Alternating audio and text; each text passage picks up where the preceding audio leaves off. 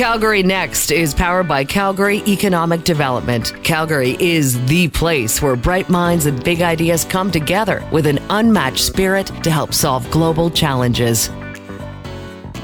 Our guest this morning is a born and raised Calgarian, father, world renowned Scotch whiskey expert. Well, with a name like Ferguson, I didn't expect him to be a sangria guy. and he's the owner of Kensington Wine Market. He's had quite an interesting journey to get to where he is today. Andrew Ferguson joined us this morning to tell us about it. And we were hoping and disappointed that he didn't bring samples with him. It's the weekend after all, Andrew, and we were hoping for some samples. Good morning, Andrew. Good morning. Thanks for having me. Good morning, Tara. Well, we're good morning. We're saying we'll just hop right on over to the Kensington Wine Market right after this. We, have always samples. got some cool things open for people to try. yes, you do. And so the name of your store is the Kensington Wine Market. How did mm-hmm. it get to be known as one of the world's top whiskey shops? Well, a lot of it has to do with privatization of the liquor market, which happened uh, earlier in Alberta than anywhere else. And our business, before I was actually even of age, uh, started as a wine only retailer in 1992. We were one of a half dozen uh, wine only shops that were allowed to operate uh, outside of the Alberta government liquor system at the time. Uh, a couple years later, Ralph Klein decided one night, uh, probably after a few, that he was going to throw the door open and privatize the whole industry.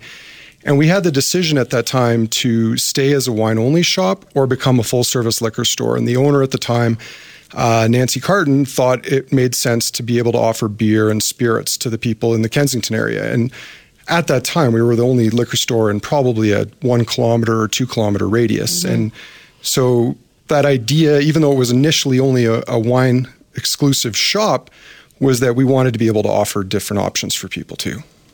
Yeah. Um, so the, the whiskey side, I guess, comes in. Um, we were selling whiskey before I started there in 2003. Uh, but for me, it was something that I really kind of felt uh, akin to as far as a drink, not just because of the style, but also because of a connection to my own heritage. Okay, so mm-hmm. that was what started it. Yeah. Did now was your family into Scotch? Uh, my I remember my dad drinking it as a child, but it, was never something like I was introduced to beer and wine um, by my parents, but I, it was never something that was introduced to me. I, I, I, found it at university. I met some friends volunteering on a political campaign, one of whom was really into Scotch, and he got me into it. And when I was exposed to it in this work environment and was able to try new things, uh, it just kind of snowballed. And it, it's really one of those things where our whiskey se- selection and my own knowledge and experience kind of grew organically. There was no grand scheme to do this. And timing was probably crucial too. Like I just, I happened to be in the right place at the right time in a segment of the market that was going to go through 15, 20 years of growth since you since you didn't bring us samples and we're very disappointed and, I'm, and I'm very sorry for that. David, David, is clearly going through something. I mean it's a Saturday morning. So so what is the right way to drink scotch? Is it with ice without ice? Is it uh, warm? Is it cold? Oh yeah. Uh, give us the uh, Coles Notes version because I know that you also chaired or head of the uh, Scotch community I'm, I'm, I'm, in, I, in Canada yeah, well, I ran a, I ran a whiskey club that uh, based here in Calgary. Um, I've uh, yeah, I've been doing tastings and and educating people on it for forever. The answer to your question is that there is no one way to do it. I mean, there are people that prefer it in cocktails. There's people who like to drink it neat. That's generally my preference, even if it's at a higher ABV, like up to 60% or so, what we call cask strength. Um, what's what's ABV? Uh, alcohol, alcohol, by volume. So so sixty so percent alcohol. Oh yeah. So whiskey. Okay. Don't drink and drive that. yeah, 40 is forty percent is really just an artificial strength. It's a it was a, just decided that that would be the bare minimum strength, uh, and you can have degrees above that. And uh, generally, with that, you get less water, so you get more concentration of flavor. Um, but it can be overpowering for some people. So adding water to some whiskeys, some people like to do that. It helps to cut through the alcohol. Um, it can also change the profile a little bit by adding water.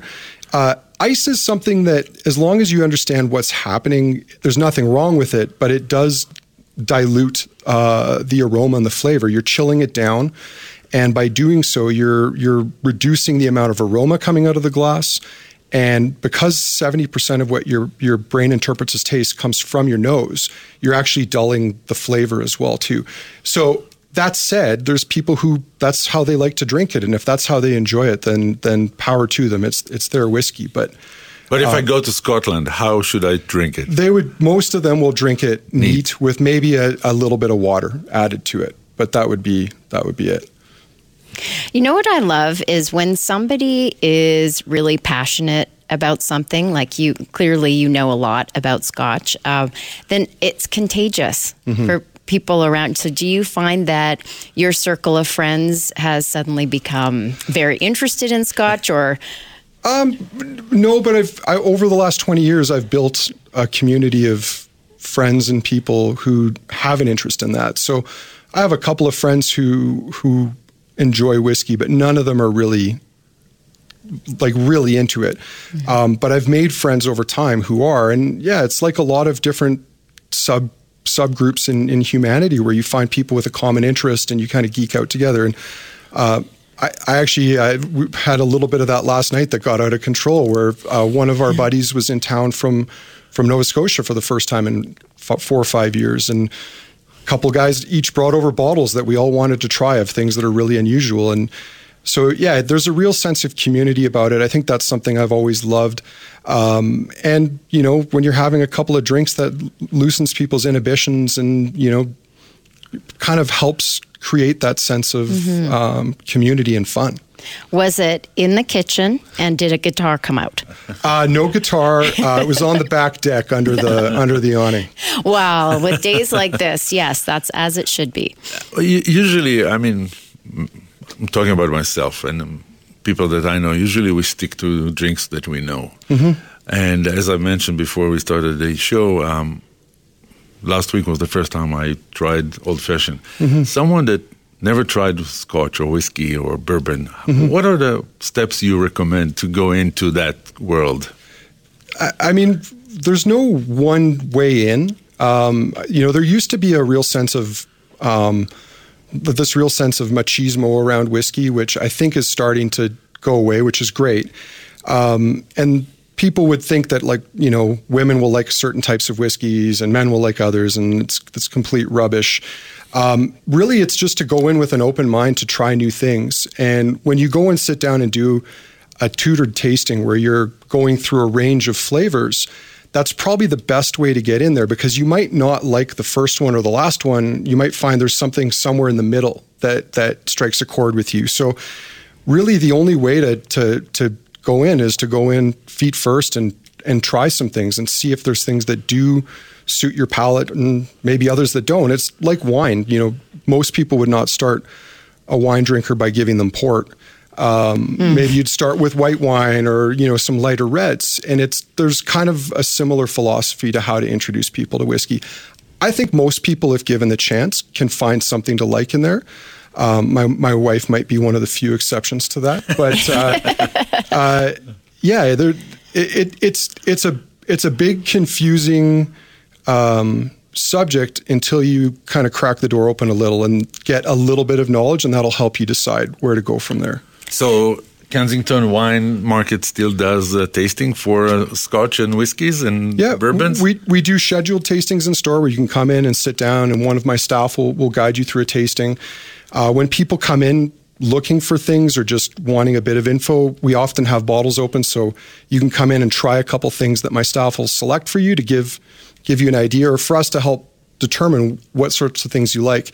And then the other thing that we still do, we started doing this during COVID. I actually had to push the government to change the rules a bit to do it, but we do virtual tasting still too. They're still very popular. And I know the Zoom fatigue, and people talk about that. But one of the advantages to doing these tastings at home is they don't have to worry about getting home afterwards. And mm. uh, if you've got kids, you can do it after you put them to bed, and you know you're not worrying about getting a babysitter. So, so you uh, just send? Do you send the alcohol to their homes, or do they pick it up in well, advance? A little, little bit of both, yeah. Okay. But I mean, we plan these things out a couple months in advance. The kits are ready for a month or so before the tasting, mm-hmm. and then you join us online and.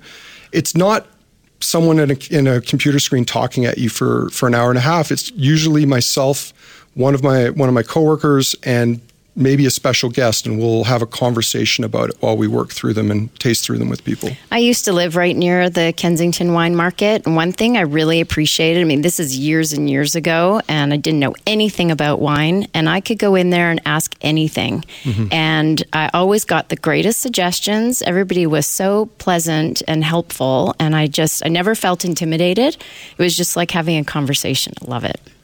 We got to we got to take a break, but we're to come back. We want to find out a little bit more about how you ended up buying the Kensington Wine Market after working there for a long time, and we also want to thank Calgary Economic Development for their sponsorship of Calgary Next. We'll be right back. Calgary Next is powered by Calgary Economic Development. Calgary is the place where bright minds and big ideas come together with an unmatched spirit to help solve global challenges. Calgary Next is powered by Calgary Economic Development. Calgary is the place where bright minds and big ideas come together with an unmatched spirit to help solve global challenges. We're back with, with our guest, Andrew Ferguson, owner of Kensington Wine Market. Let's talk about wine for a 2nd mm-hmm. um, so, when I immigrated here in 1998, my first kind of uh, business that I was looking at was a wine store, mm-hmm. to buy a wine store. Because before I immigrated, during my midlife crisis, I did a bartender course.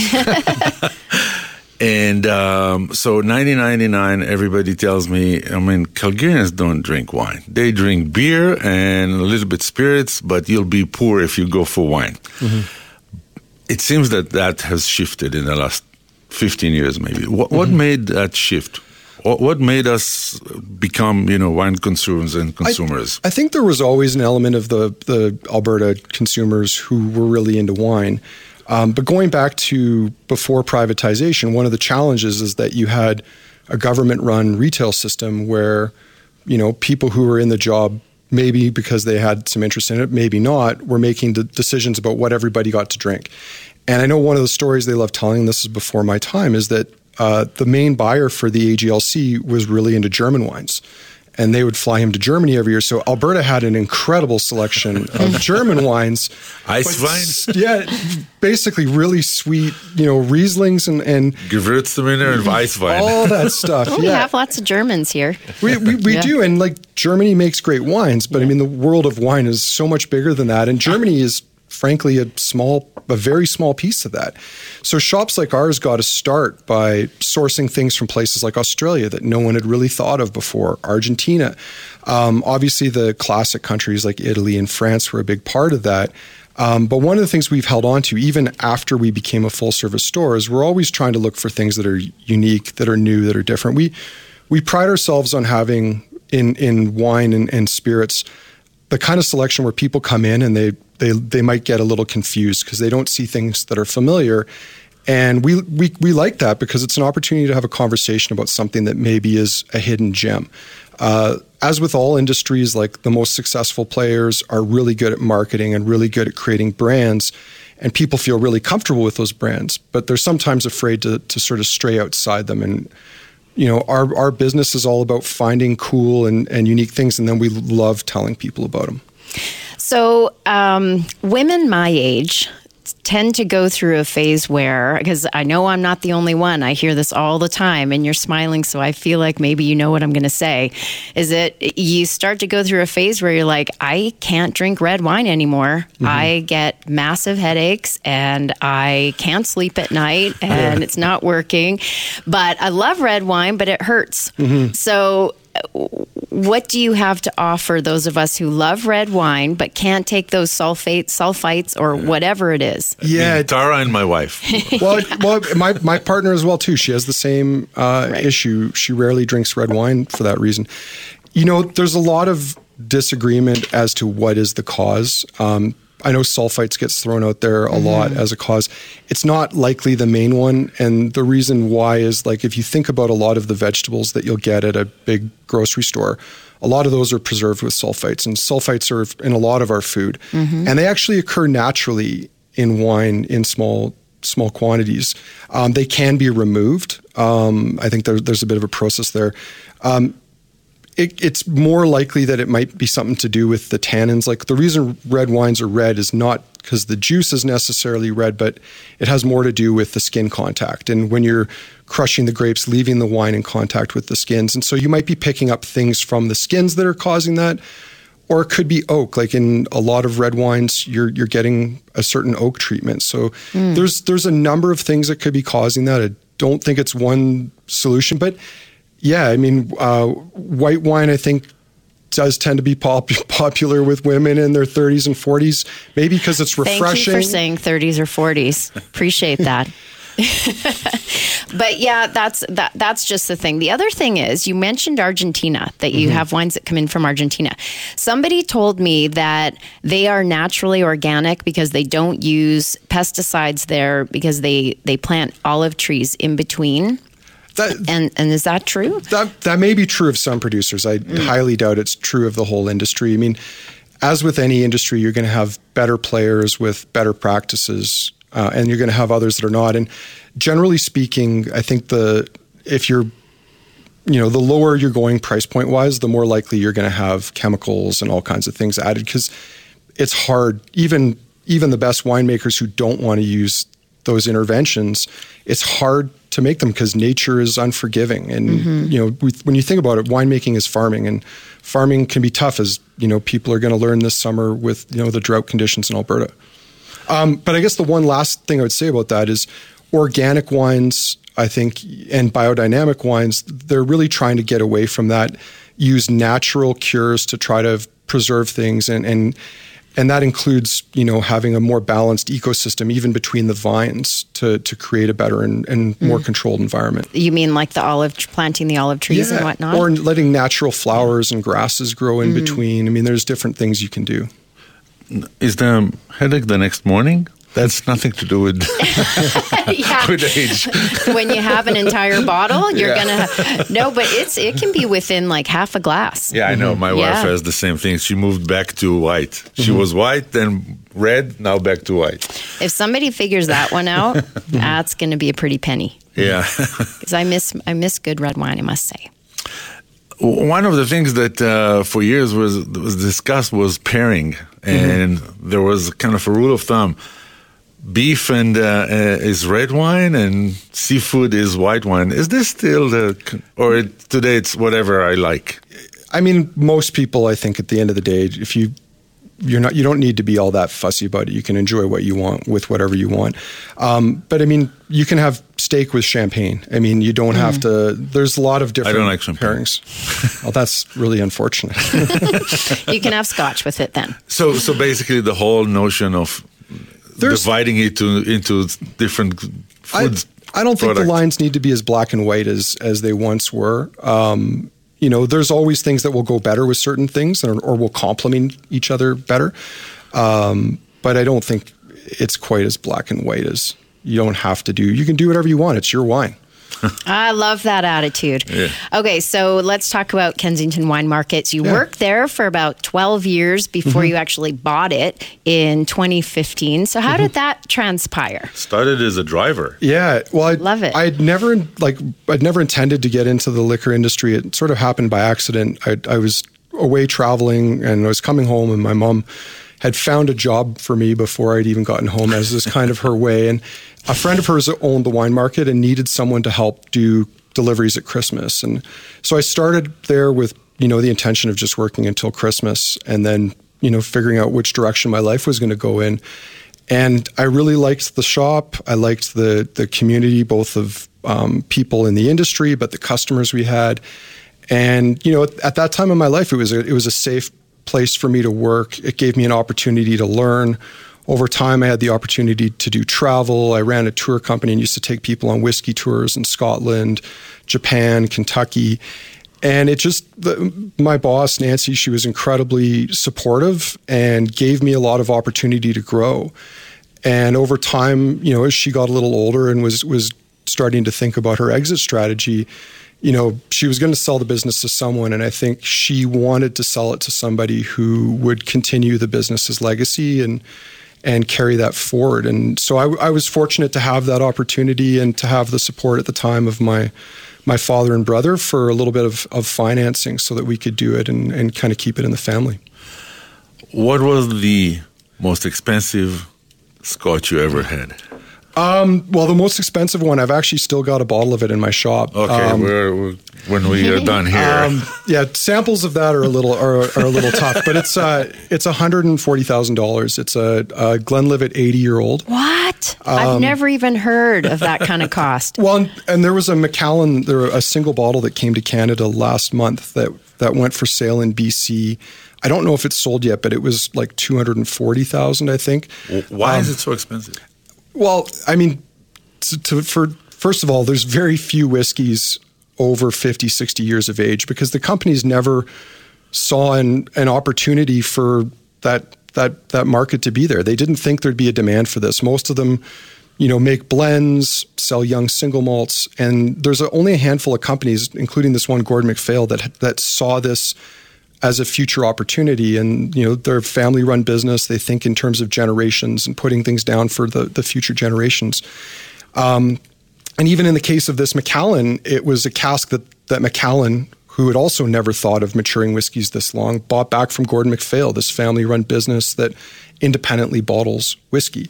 So the reason the reason they're expensive is because a it's hard to mature things that long, even if you you had the patience and the financing and the the room to do so. Um, you know, there's no guarantee that it's going to continue maturing to those great ages. So those are the reasons. Like, there's you can count in the hundreds the number of bottles over 80 years that have ever been released. It's under 500. Um, so that plays a huge part into it, like age, rarity, and then if it's good, that can add to the price too it also doesn't hurt that these things come in like elaborate decanters and fancy boxes and all that's going to add to it too the marketing the marketing touch well i mean for $140000 presentation mm-hmm. it's everything be, yeah Thank you, Andrew. Oh, my pleasure. Appreciate Thank you for time. having me.